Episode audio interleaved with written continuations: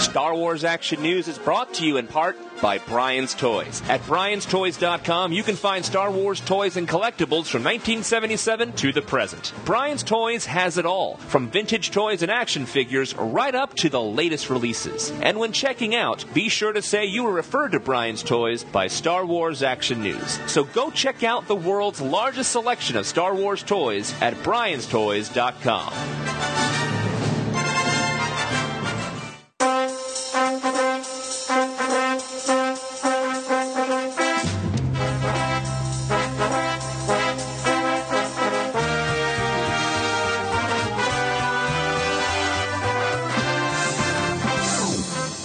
listening to Star Wars Action News, your source for Star Wars collecting news, reviews, and updates, helping Star Wars collectors collect better.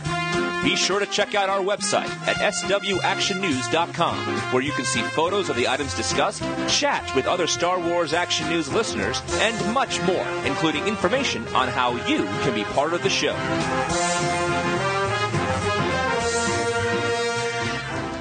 Welcome to another episode of Star Wars Action News. This is Marjorie. I'm Arnie. We have a great show this week. We have James Luceno joining us once again to discuss Darth Plagueis. And there are a lot of spoilers ahead. We've been telling you for weeks to read this book. You can listen to Brock's review in the archives about what a great book this was. You can take my word for it. It was a phenomenal book. We're going to really get into it because there's a lot to get into. But before we get to that, first, the store report. And, well, what'd you find? I've hit a lot of Walmarts and Toys R Us's lately. I've kind of been skipping out on Targets, and Walmart has been getting in more of the deleted scene figures. I'm very happy that I didn't find another Luke after buying one at the show last week for an inflated price. I know, but you were upset because you didn't find one and we found two of the other figures. And I, but that's good because that means that you made the right decision. A week later, you still haven't found it in the store, so it's okay. It is okay. I keep waiting for them to show up at other stores.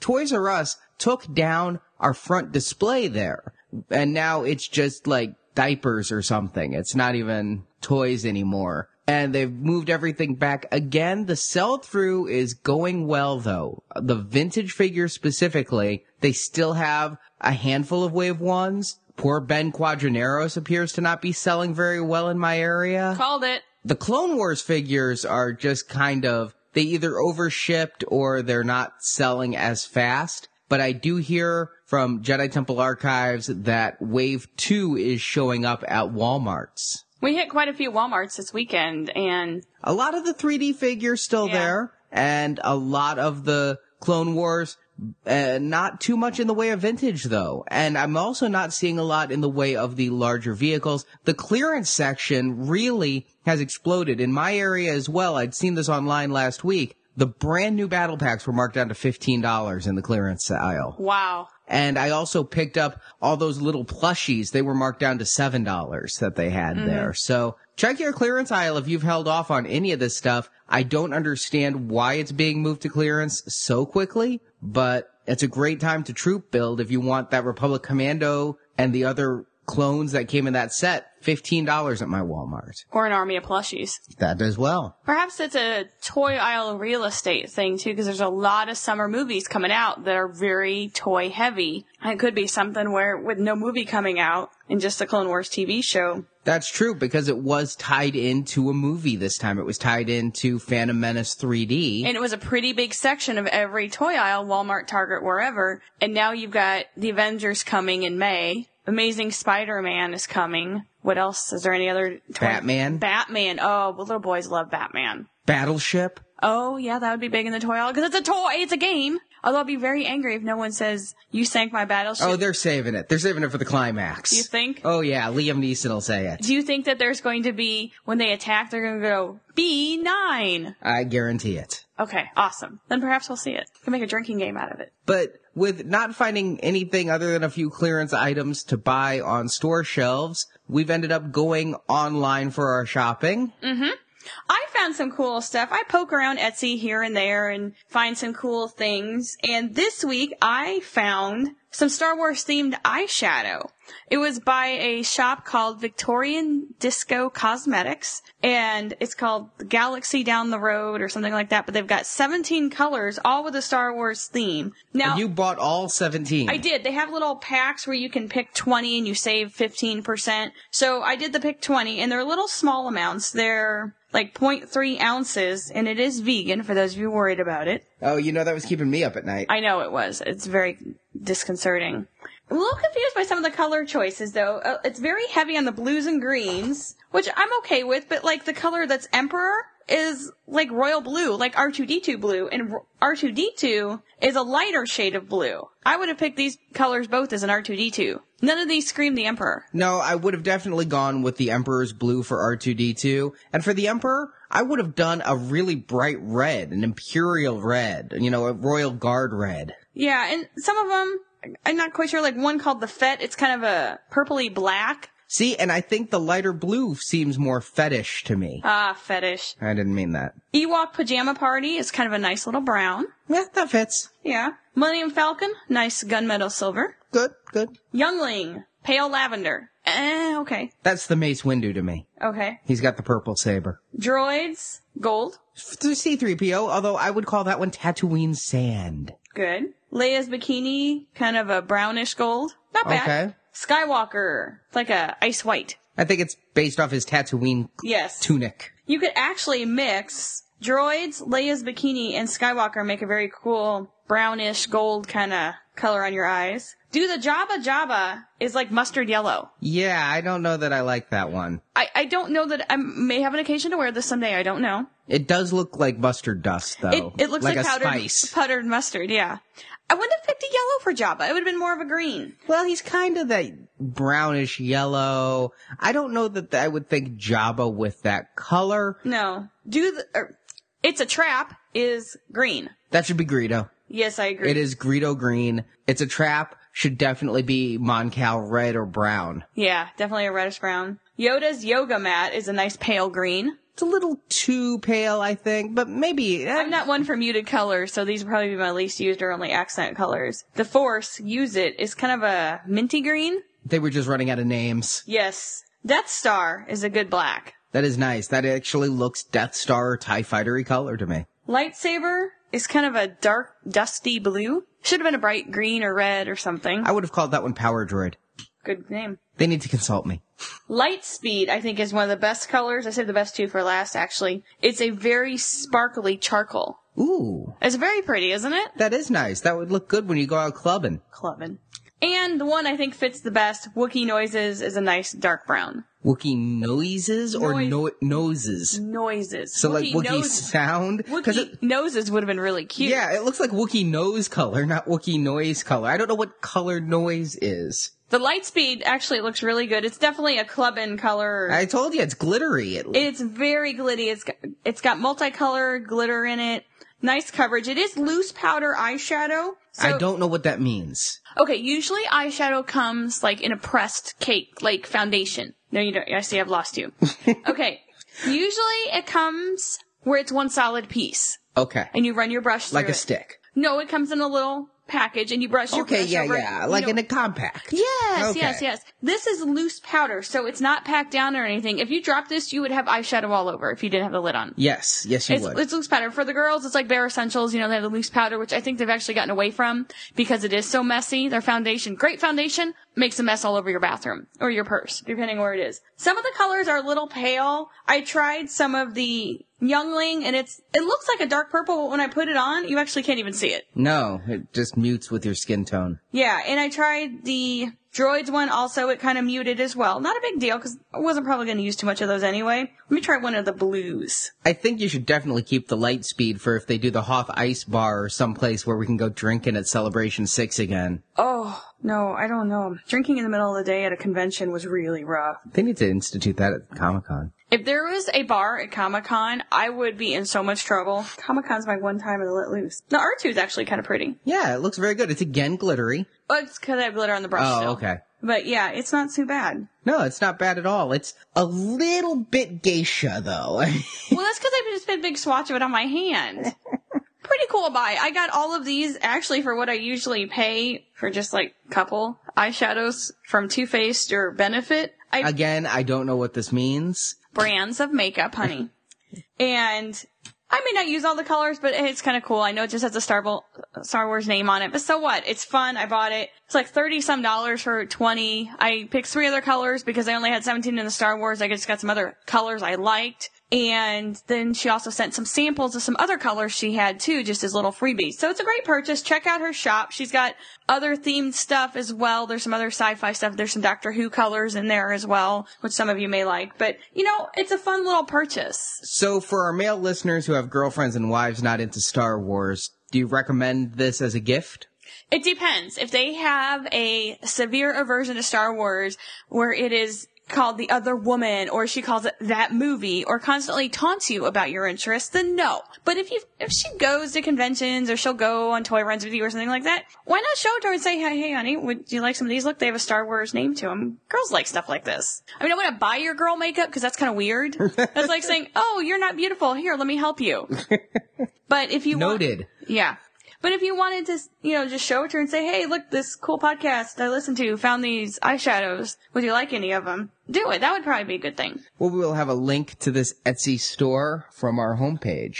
Now, over at Brian's Toys, you can pre-order the Clone Wars Wave 2 or the Clone Wars Wave 3. And pre-ordering by wave in these cases, no pun intended, seems to be the better choice because Wave 2 only has four figures. So if you buy a full case of figures, you're ending up with a lot of figures you don't need. And Wave 3 only has three figures to it. Wave 2 is Republic Commando Boss, Obi-Wan Kenobi, Captain Rex, and Aayla Secura. And Wave 3 is Ahsoka in scuba gear, a super battle droid, and Clone Commander Wolf. Also, if you haven't been able to find the Walmart exclusives, they have the Royal Starship Droids Battle Pack, as well as many of the 3D Discover the Force figures in stock right now.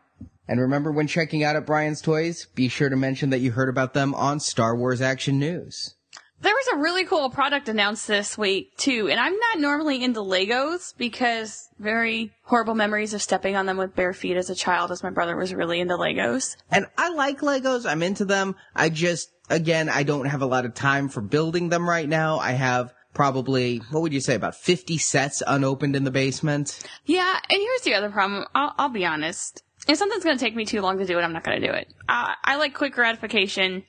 If it's going to take me six months to build something, I'm instantly out. I'm not going to be doing it. Not that I'm lazy. I'll do plenty of things. I just don't like to take a long time to do it. I get bored. My fear is right now, especially not set up, I would need a work area that nobody would go to so that I wouldn't lose any of the Lego pieces, especially for something like what you're about to discuss that has over 2100 pieces. Yeah. Lego announced today a, oh my god, a super cool R2D2 that has features that just make your head explode. I mean, his head rotates. He's, was he, 20, about 24 inches tall? 18 or so. 18 or so. Something like that. Oh my god, he's super cool. He has the data jack that comes out. He has the buzz saw as seen in Return of the Jedi to cut through nets and plummet down to the ground. Again, over 2100 pieces. This is part of their Ultimate Collector series, which has had a lot of great sets in the past. I'm impressed by the price of this as the Ultimate Collector series has often had very nice sets with prices that just scare me away, but this is only going to be 180 in the US. That's not bad at all. I, the amount of Legos in it just is mind-boggling to me because I've never been good at Legos even following the instructions, and it always ends up looking like modern art. And it- maybe it is because I lose my patience. I love that they have the retractable third leg and it actually has a locking mechanism to lock the third leg inside of him and then you flip the switch and the third leg pops out. Mm-hmm. A lot of masterful engineering. This was kind of leaked out on YouTube and then the video was pulled and then reposted. So we'll have a link to the video. The video is cute at the end. Yeah. I liked it. It was the guys are kind of fun that are doing it. It's got the two engineers who designed this R2 discussing it and showing off all the features, but this may be my first Ultimate Collector Series R2. Now I wonder if this may be for sale from Sideshow because Sideshow just announced that they are partnering with Lego for some exclusive collectibles. Now, this could go any of a million directions. They mm-hmm. could be distributing Lego like they distribute Hot Toys and Medicom, or they could be doing Lego figure statues. We could see premium format Lego Vader or something like that. I mean, re- really, they have not announced any details. I could see it going a bunch of different ways, but what makes most sense to me is Sideshow being another distributor for these Lego products. Yeah, that makes sense. And I was kind of wondering, since they both happened in the same week, if that's what was going on. So next up, James Luceno, author of a lot of Star Wars books. He just had two short stories come out about Darth Maul, one in the reissued Phantom Menace paperback and one in the reissued Darth Maul Shadowhunter paperback. And of course, Darth Plagueis. I honestly cannot think of any Star Wars book that has taken this long to get going and that I have anticipated for so long. He talked to us a little bit about it when he was here discussing Millennium Falcon about five years ago now. And there is again a spoilers ahead. So if you haven't read the book and you don't want to be spoiled, here is my interview with James Luceno. And we're here with James Luceno, Star Wars author, most recently of Darth Plagueis. Hello, sir. How are you? Good to talk to you again, Arnie. I want to welcome you back to the show. When we last had you here during the release of Millennium Falcon, we talked about how this book had been planned and then it was pulled from Del Rey's schedule. Can you tell us a bit about the behind the scenes back and forth that preceded this book's release? The story, of course, was that Lucasfilm decided that it was not a good time to do a Plagueis novel back in 2007. And that's partly true. But really, the problem had to do with how the book was structured and Lucasfilm's desire at that point to want to include more about Palpatine than I had included. So um, it was pretty much shelved, but I refused to let the book go, and I appealed to Lucasfilm to consider revisiting the idea. And I worked closely with Howard Roffman, who uh, was president of Lucas Licensing at the time, to create a new outline that would include more about Palpatine. And once Howard and I reached an agreement, then the book was back on, much to my pleasure. Given that you were so personally driven for this story, pushing for it, it seems like it's more than a normal writing job would be. What is it about this story that makes it such a personal goal for you? Well, I think I had thought so hard about the character of Plagueis that I wasn't really willing to let him go so easily. Uh, also, I mean, I, I felt it was a real honor to be able to work with a character that was so important to the film franchise. And I thought, you know, I figured if there was any way that I could talk them into letting me go forward, even if I had to make some compromises along the way, that I'd be willing to do that. And given that this is such an important character to the Star Wars saga, was writing this book different, the process, than the other expanded universe novels you had written? Any more scrutiny over the material? Yes, a lot of scrutiny. Howard and I probably talked for close to a year, going back and forth about different concepts that he felt needed to be included, different things that I wanted to do. I had to do a lot of research because it, the book covers so much territory. And, you know, whenever you have five years to work on a novel, it's a very different writing experience than the usual franchise work where you may have six months or, you know, ideally a year to do a novel. So this was something very, very different for me. And I know you worked with Howard Roffman a lot. I also read that at one point George Lucas got directly involved. Well, he was involved back when the project was initially offered to me. He was involved in the decision to have Plagueis be a Muun. He was involved in the decision that Plagueis at some point during his life should suffer some kind of accident that would force him to wear a transpirator mask. And in my ongoing discussions with Howard, I'm certain that Howard was meeting with George to fine tune some of the things that he and I were talking about. So there was involvement. My role really was to create the story and run my ideas past Howard. And if anything struck him as maybe outside Lucas's thinking, then he'd get back to me and say, we need to tweak this a little bit or we need to rethink this part. So there was involvement all the way up the chain of command, as it were. And that is fairly unusual for an EU novel, right? Yeah, it is. I mean, well, of course, George works very closely with the authors who have done the novelization. And I have had other dealings with George on some of the books that are considered bridge novels, like Labyrinth of Evil and even Cloak of Deception. Not that he gets deeply involved, but he is available to answer certain questions about characters or plot points. But I think in the main, I mean, like for the stories that are not directly tied to the films, it is unusual for George to really give a lot of input. You mentioned that he had decided that Darth Plagueis would be a Muun did you get any idea as to why he chose that species? Because it seems in, unusual and a little counterintuitive to, for to have the Sam Hill type of banker as the Dark Lord. Yeah, I don't know what was behind his thinking. Basically, I when I was thinking about Plagueis, I wrote to him and asked whether there was any reason why Plagueis couldn't be an alien as opposed to human. And he sent back some production sketches of Muuns and said, just without explanation, that Plagueis I never pursued his reasoning, but I think it may be because he often goes by the art, and I think he just liked the look of these Muun characters that had been designed by some members of the art department, maybe for inclusion in one of the prequel films, but that never actually had made it in. So I think that that was part of it. Well, actually, I think that the way you did it was great, making banking and the banking clan such an integral part and really weaving in the Muun background into the Darth Plagueis story. Like I say, a counterintuitive initial choice, but the way that you pulled it together, I thought was wonderful because this novel's so full of this kind of intrigue. Mm-hmm. And it's somewhat unusual for a Star Wars novel to be so much character exploration and so much kind of mystery and intrigue and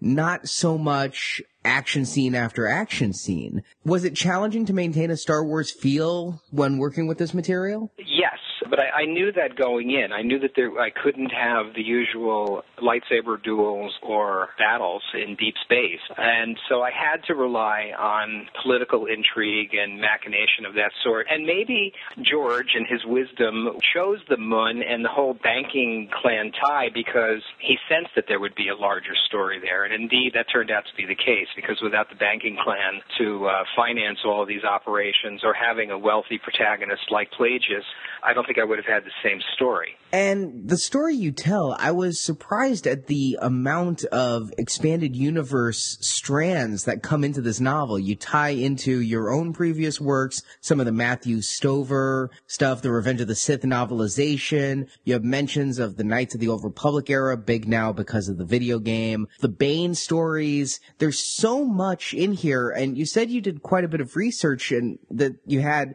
many years to think about this, but can you describe some of the specific research you did to get all this pulled together? Well, I've always read everything I can get my hands on related to Star Wars. I mean, I read all the novels, I read the comics, I read the Wikipedia entries. I generally like to, you know, keep myself really up on what's going on in the franchise, in the universe.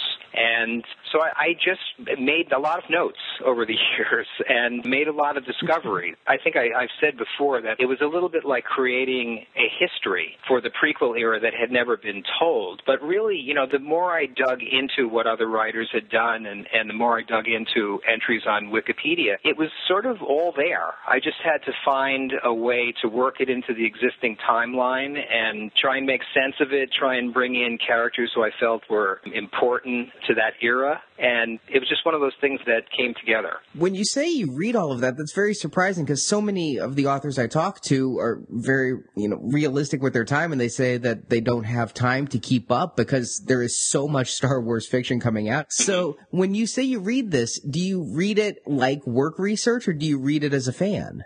Both. I mean, it's been my sort of avocation for the past decade, but I also, uh, you know, Star Wars has always been really important to me, going, you know, way back to the late 70s when it all got rolling. And so I'd say it's a little bit of both. And I think one of the advantages, as it were, that I have is that uh, I'm not engaged in writing original trilogies or working in other franchises. I've really made a decision to kind of devote myself to to Star Wars. So, you know, I, I suppose suppose I have more time than say Troy or or Matt or some of the other guys that are still working in their own universes as well as Star Wars. And we talked about how you bring the strands together. And one of the things that I personally love about your work in general, and it's very evident here in Plagueis, is the way that you're able to bring in these things and kind of smooth out the bumps between different facets of the EU that sometimes don't always mesh well. I mean, you have references to stuff from the Clone Wars series, the movies, other EU books, and you do so in elegant, logical, and plot driven ways. And we saw this with Millennium Falcon. I've talked to, again, other authors about the importance or not of continuity versus say, verisimilitude. How do you feel about the need for things to have a continuity that is so exacting? Well, for me as a fan and uh, you know as a reader, as someone who's invested a lot of time in Star Wars, I think that continuity is extremely important because I think the more you can flesh out this universe in a very real way, the more rewarding the reading experience. I mean, I think I come to this from earlier work that I did with uh, Brian Daley in the Robotech universe, where we there too were compelled to keep the continuity as close as we could to what was being developed for the uh, animation. So I sort of carried that over into Star Wars, and from the very start, I felt that continuity had to be maintained. It's not always easy because there's a lot of uh, contradictory events, and you do have to kind of smooth over wrinkles, as you say. But I think if the you know the fans are willing to kind of adjust their thinking a little bit, like in the case of Darth Maul in the Plagueis book, now being given a whole second life in the Clone Wars animation, then you can really keep this sense of continuity going. And I, like I said, I think it really enhances the reading experience itself. And I want to compliment you because the way you did it is such that for some of the stuff I hadn't read but I'd heard of, it was put in in such a way that it was seamless with the original things you've added that I'd look up to see, oh, what did that come from? Oh, it's original. Well, that's good to know. I mean, I was, you know, worried while I was working on this book that, you know, I didn't want readers to have to work too hard to grab the references and the rest of it. So I tried not to overdo it. I did get hemmed in a little bit in the third part where the story moves into the events of the Phantom Menace. And it was difficult there not to tell all the stories I was referencing, all the things that, that Maul did that would have been outside the purview of the novel itself. So that was a little tricky, but I'm going to try not to repeat that mistake if I get into this again. Did you ever have a case where this worked against you, where you had something you wanted to do with this novel, but you weren't able to because of previously established EU? Not really, because by the time I sat down with Howard to really talk about this, I had already written a very, very long outline, and I didn't want to push it in any direction that was going to create problems, either for Lucasfilm or for the writing itself. So um, by the time I actually sat down to really revise everything and, and to write the book, there was nothing I felt that, and I was never a time when I told myself, oh, I wish I could take the story here, or I wish I could take the story there. I was happy with the outline. I was happy that Howard was and the people at Lucasfilm were happy with it. So I just kind of stuck to what I had been working on for all that time. And one last thing on continuity. In the beginning of the novel, I noticed a passage where you wrote, the same way the past was reconfigured by selective memory, future events too were moving targets. Was that a safety precaution in case the book conflicts with something coming in the future? well, I, you know, you do have to hedge your bets. I was always worried a little bit about where the story was going to go in the Clone Wars, and you know, I'm not privy to everything that's in development at Lucasfilm. For example, the live-action uh, TV show. I know a little bit about it, but I don't know specifics. So, and and I've sort of I've been um, burned before, as it were. I mean, Lucas was the one who gave me the background for Grievous that I worked into Labyrinth of Evil, but Grievous's background was sort of overwritten for the Clone Wars. So there's always the chance that that's going to happen. And, you know, I mean, when it happened with Karen Traviss, she just decided that she didn't want to work in the franchise anymore. And I can, I totally respect her decision to step out because she was not being told everything that was going down with characters that she had devoted so much time to. So I think when you enter an area where you think there may be problems, then you have to be a little bit more vague than you might want to be. Now, I want to talk about the characters in this book and the core two being Plagueis and Palpatine. And given that the book was titled Darth Plagueis, I was surprised that it was equally and in every way the origin story of the rise of Palpatine, which you explained kind of why that was. And I loved the scenes of them together. One of them where they go to the planet and slaughter the natives as the rite of passage. Was this a concept from a previously written source or was that an idea of your own design? That was mine. But I, I will say that I really have to credit Howard for always reminding me that this story should be about a kind of partnership between these Sith Lords, which which was great advice because right away it gave me a different sensibility um, about the Sith. And it was great that I could actually use these two Sith characters and have them in their own conspiracy rather than be against each other at every moment, you know, plotting behind each other's backs. So that worked out pretty well, I thought. Another great scene was the assassination, or I guess double assassination attempt scene, and it felt right out of a mobster movie and was fairly graphic by Star Wars standards, although I think it was appropriate given the subject matter of the novel. And I was wondering what inspirations you drew upon when writing that scene. You know, at some point when Howard and I were talking, I think we both sort of stopped in mid sentence and kind of looked at each other and both said at the same moment, The Godfather. And I, I think once we realized that Plagueis would have a little bit of that in him, that it would be a little bit of that kind of mobster tale. That also opened up a whole new line of approach that I could take. So with that sort of those sort of assassinations, I think you know my mind probably was you know going back to the Corleones and things that had happened in the films, and you know I don't know. I mean, there's so many different sources that I probably drew on unconsciously that I couldn't even pin anything specific down. Now you talked about their partnership, and I was just so engrossed in this book and the way you have Plagueis basically laying out the strategy that Palpatine ends up using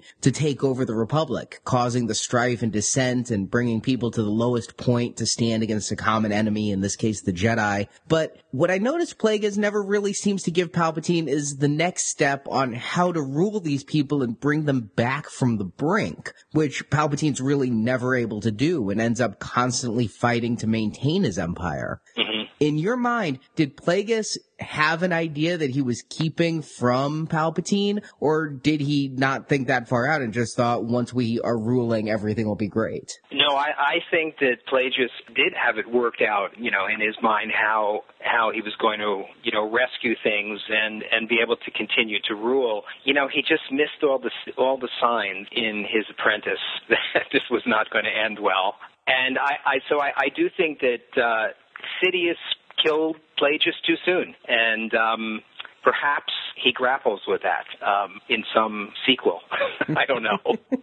now, at the end of the novel, you have Palpatine telling Plagueis in his last throes that he, Palpatine, was the manipulator all along. And I, looking at back on it, I reached back to even when Palpatine killed his own family and wondered if that might have been a manipulation into getting Plagueis to take Palpatine on as an apprentice, or was the manipulation something that came later as Palpatine gained power and confidence? Well, in my mind, Palpatine has his own way of manipulating from the very start. There are subtle things that, that occur in the novel, and, and maybe I should have brought them more to the surface than I did. But I tried to give just very faint instances where Palpatine was doing his own manipulation without really delving into his his motivations, his thoughts in those scenes. And that was that was also a decision that was um, that Howard and I arrived on that arrived at that I would not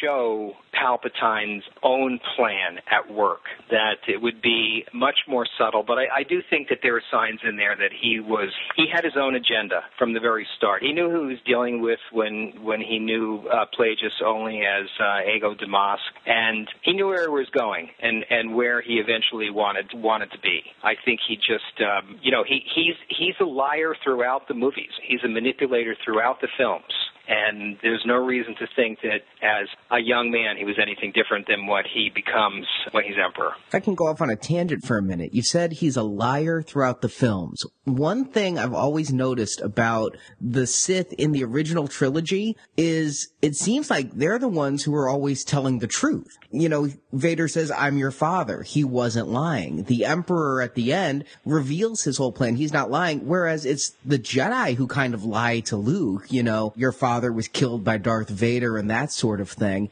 Mm-hmm. I never really saw Palpatine lie until I think and this is up for debate, Revenge of the Sith, when he tells Anakin, I have the power that can right. save Padme. So right. when you say Palpatine was always a liar, I- I'm curious how you see that in the original trilogy. Well, I think maybe liar is not the right word. I think that he is always boastful and grabbing more credit than he actually deserves. And I think that even at the, the very end of the original trilogy, where he is, you know, attacking Luke with lightning, that even then his his you know boastful nature gets the best of him. So liar, probably not, but someone who maybe doesn't have a clear clear sense of his own hubris. Or as Obi Wan would say, a politician. Yeah, you're right, politician. exactly.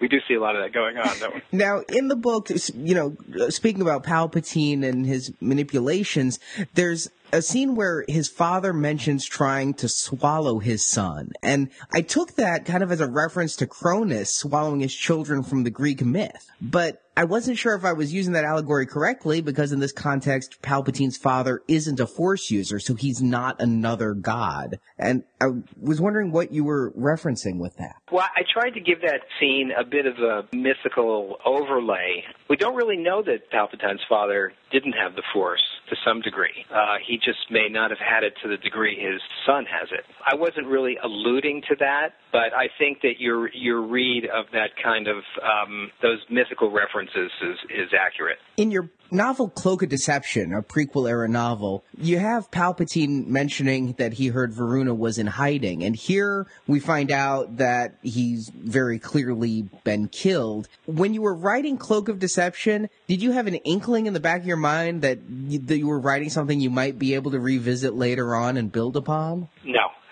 That was just fortuitous. I mean, it seemed obvious that the Sith had a hand in Veruna's untimely demise, as it were. But at that, that time when I was writing Cloak, I don't think I even knew about Darth Plagueis back then.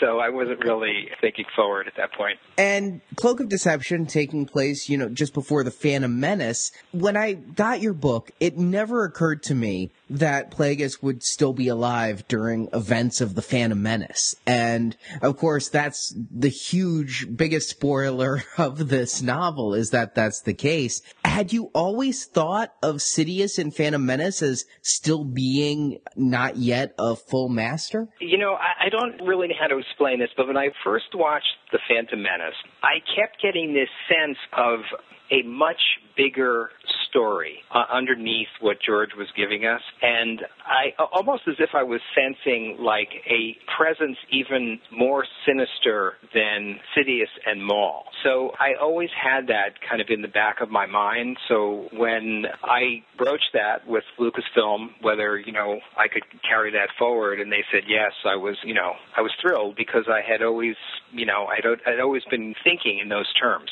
And by doing that, of course, you kind of rewrite or change our perceptions of the role of Darth Maul, whereas we always thought, you know, always two there are. Well, it was Maul and Palpatine, and that's another great little twist you pull here. But in doing so, we also get, in addition to the backstory of Palpatine and Plagueis, a lot about the origins of Darth Maul and how he came to be Palpatine's tool And in the book, during the introduction of Darth Maul, it talks about his brother Savage and the backstory that, as of this interview, is still being developed in the Clone Wars. We still, as of this interview, haven't seen him back. He's coming back just a couple days from now.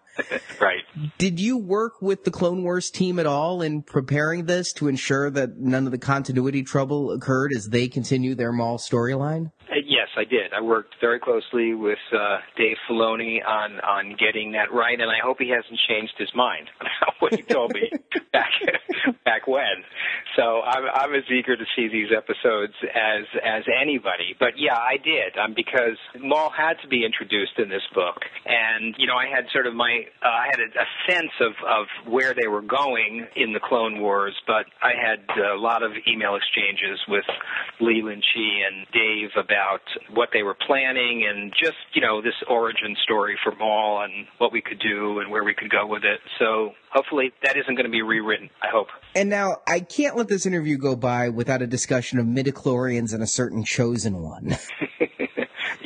Now, in the book, you kind of provide what, at least to me, is a new viewpoint, the one Darth Plagueis has on what midichlorians do and how they interact with the Force. And I know that midichlorians are kind of a hot button topic among Star Wars fans in general. I was wondering why you chose to frame the symbiotic organisms in that way. Uh, you know, that's a tough one for me to answer because that's a topic that that's an area that I knew was going to be trouble. And I just remember reading a lot of, believe it or not, about uh, particle physics and different particles that may or may not emanate from our actual future and particles that may or may not break the speed of light and all these different different things. And I don't out of all of that reading and just thinking came this notion of uh, midichlorians as something maybe slightly different than the organelles that were originally described in the in the movies. But uh, I, I hope that doesn't come off as as a lot of sleight of hand because you know I know it's a, a really touchy area and uh, a lot of people have their own take on, on midichlorians and what they're capable of. And I just thought that having them be sort of these intercessors rather than be force carrying particles in their own right made more sense than the way I think a lot of us have been thinking about them previously. And I think one of the things that is drawing a lot of people to this book is to find out once and for all if what Palpatine said in that opera is true, or what he hinted at is that Darth Plagueis created Anakin possibly as a tool of the Sith. And I've talked to a lot of other people who've read this, and there seems to be some discussion about ambiguity regarding the creation of Anakin. And I know there's just a couple different ways to read this. When I was reading it, I took it as Anakin was created by the Force as a counterbalance to the midichlorian experiments Plagueis was conducting. But some of the people I've spoken to wonder if Anakin was maybe a successful experiment or a side effect byproduct of the Sith alchemy he was performing. I was wondering if you intentionally left this ambiguous or if you think the answer is there for those who know where to look.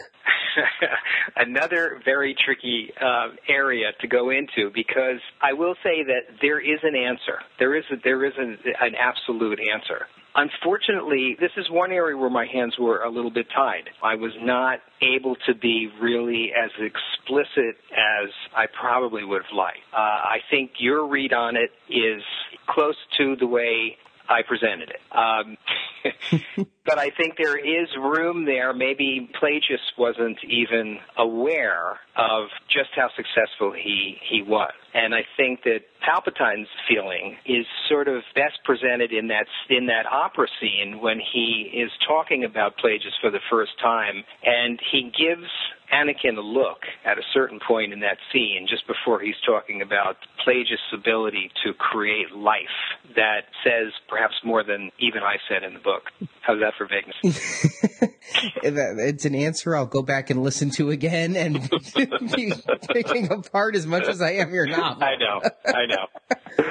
Moving away from the core two, I also love some of the cameos and minor characters in your book that we've heard of before, especially the exploration of the seduction of Count Dooku and the scenes with Master Sifo-Dyas. How, I was wondering if you felt like those were characters that could eventually sometime get as much of an exploration as you've given to Plagueis here, because in many ways they're as big a mystery.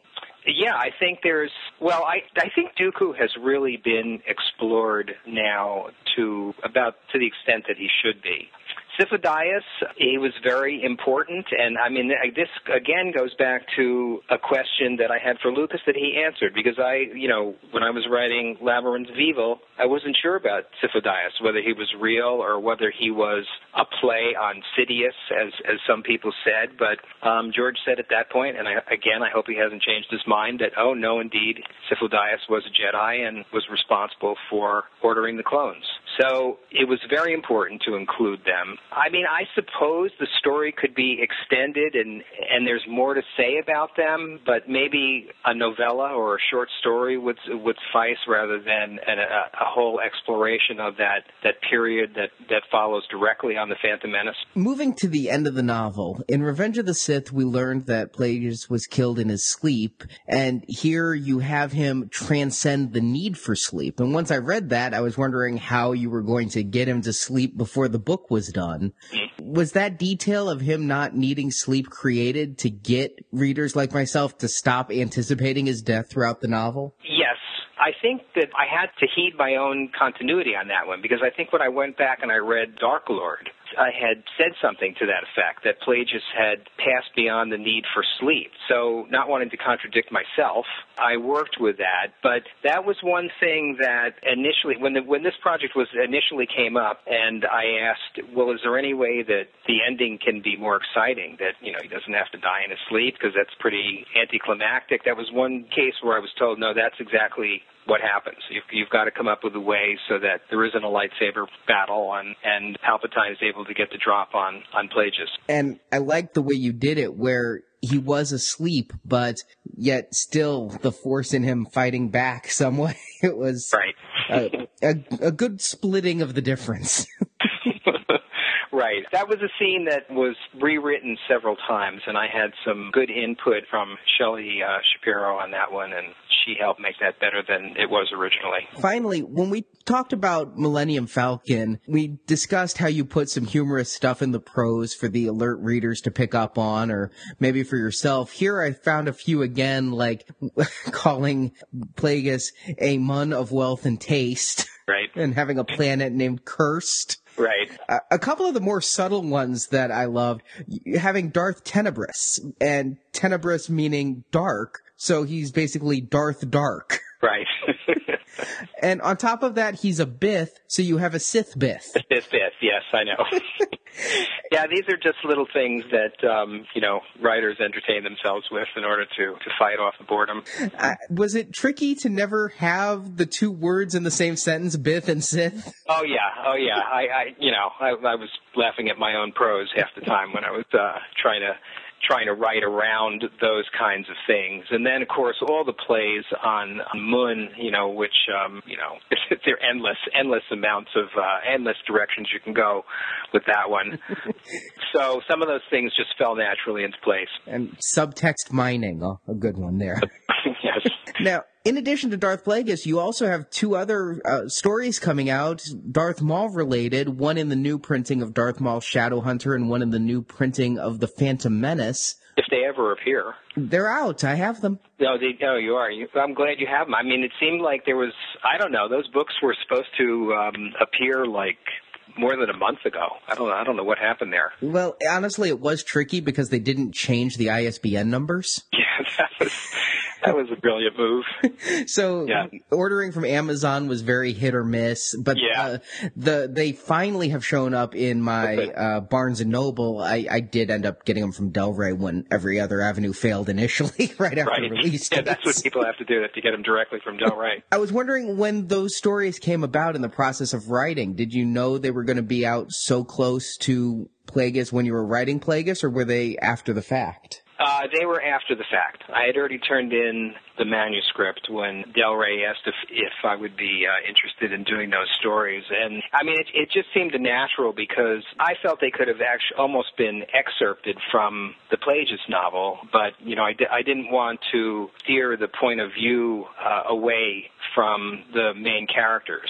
So they would have been very out of place. But I mean, I had been sort of thinking about Maul while writing Plagueis and thinking about different um, uh, experiences he might have had uh, in his in the gladiator camp or afterwards. So they were sort of floating around in my head. So when I got the opportunity to to write those stories, they were they were right there. And there are quite a few ties between your short stories and Ryder Windham's story, The Wrath of Darth Maul. I was wondering if you had any communication with Ryder when you were writing Endgame and Restraint. Yes, we worked very closely. As soon as he was commissioned to write that book, he got in touch with me, and we worked. You know, while I was writing the stories, he was working on the novel, so we were constantly in touch about what he, each of us was doing. And he sent me what he was writing, and I sent him what I was writing, and so we tried to keep that as um, continuous as possible. Great. Well, thank you for coming on the show. A couple of just closing questions. Are you planning on going to Star Wars Celebration 6 this August? Yes, I will be there. Good. Any, uh, so you'll uh, probably have a signing at that time for people who like to get their books signed?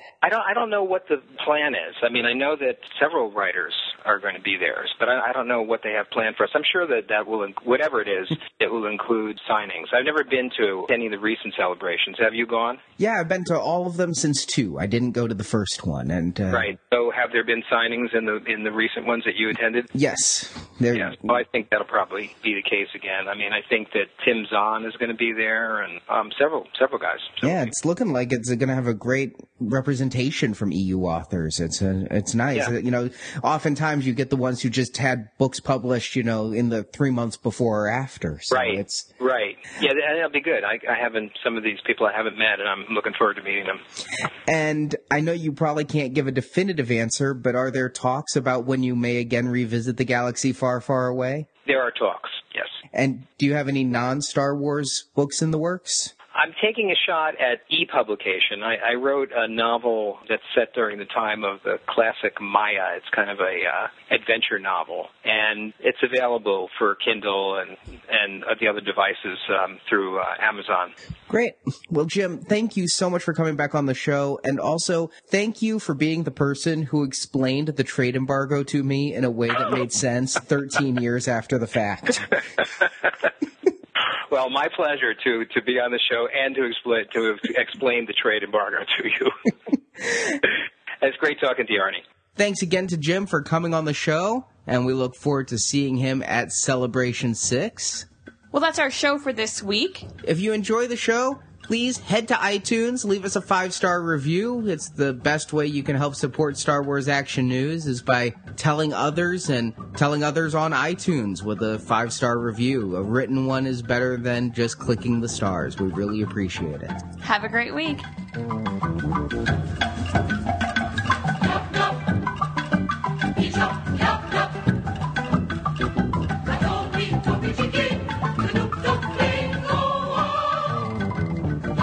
Thank you for listening to Star Wars Action News. You can find even more Star Wars coverage at our sister podcast, Republic Forces Radio Network, where we review each episode of the Clone Wars cartoon series. You can find that show at republicforces.com. If you're into Star Wars novels, check out the Star Wars Action News Book Club, where we read and review all the Star Wars novels. That podcast is at swactionnews.com. We want your feedback and suggestions for Star Wars Action News. You can email us at show at swactionnews.com or post your thoughts in the Star Wars Action News forums at swactionnews.com, the most friendly forums on the web. You can be on Star Wars Action News by calling our voicemail at 415-508-JEDI or sending an MP3 or iPhone voice memo to show at swactionnews.com. All materials submitted become the property of Star Wars Action News and are subject to use on our show. You can help support Star Wars Action News by using the affiliate links on our homepage when shopping online. We would also appreciate it if you spread the word about Star Wars Action News by posting about us on Twitter, Facebook, MySpace, or just tell a friend about the show. If you enjoyed the show, please leave us a review on iTunes, and you can also cast a vote for us each month at Podcast Alley. Links to both can be found on our homepage at swactionnews.com. For more Star Wars collecting, please visit yakface.com and JediTempleArchives.com, and we thank those sites for their support of Star Wars Action News. Star Wars Action News is created, produced, and hosted by Marjorie and Arnie. The Star Wars Action News team is website designed by Jason, associate produced and announcements by Brock, reporters Jerry, Dan, Steve, and Justin, graphic design by Chris, and podcast enhancement by Barrett. Star Wars Action News is not affiliated with Lucasfilm Limited. The show is created by fans showing their love of Star Wars. Star Wars and all the Star Wars universe contains is trademarked and copyright Lucasfilm Limited, all rights reserved. Until next time, may the pegs be stocked and the Force be with you. Star Wars Action News. Now this is podcasting.